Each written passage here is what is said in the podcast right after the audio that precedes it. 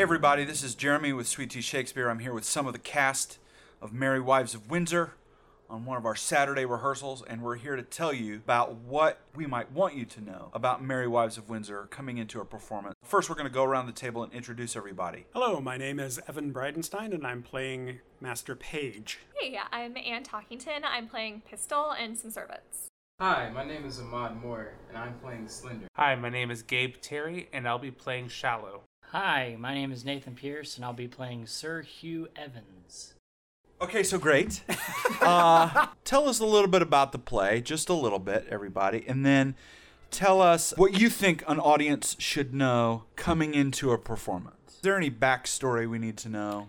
Is there any stuff that happens before the play takes off? Master Page and his wife have a daughter named Anne, and it's time for her to get married off. And there are three potential suitors that she could get married to. I am in favor of Master Slender here. Uh, my wife is in favor of a doctor who is French, and um, there's a third suitor named Fenton who the daughter likes. So basically, everybody likes somebody different to be potentially the husband. So, who is actually going to get married? Because this is kind of a traditional ending in comedy is that somebody does get married or they're about to get married. Who that final couple ends up being is drives about a third to a half of the plot. I'm gonna say coming to the show, it's really funny. Like they're how they go about that. There's a second plot with Falstaff getting into some mischief trying to see two married women. There's I don't want to give too much away, but some schemes that go on. A lot of schemes. Tricks are played on people. Um, it comes across kind of like a modern soap opera, which is really fun for a Shakespeare play. There's Pistol, my character. He has his cronies, Bardolph and Nym, were kind of Falstaff's crew, almost kind of like frat boys don't always agree with like their their leader. I'm gonna say like we're not always on board with what Falstaff does. So kind of how that plays out, you'll just have to look for that. And Falstaff interacts pretty much with every one of us in some way, shape, or form during the show. He kind of drives the other plot that's going on with the trickery. He doesn't even know it. No, he doesn't. That's the best part. I think I think one of the other fun parts about this is is the two of the characters, and I could be biased because I play one of them. There are two characters that have really thick accents, and so it's fun to play with the the misuse of wording and the jokes that come with that, especially with uh, Sir Hugh and Dr. Caius, played by Jen Palm, who have to fight, but they don't want to. Well, one of them doesn't. I don't. And I think it's fun how, you know, just the over the top silliness of those two characters. And, you know, because that's one of my favorite things is to play over the top fun characters. So I think Sir Hugh has some fun stuff. It has really, really great writing.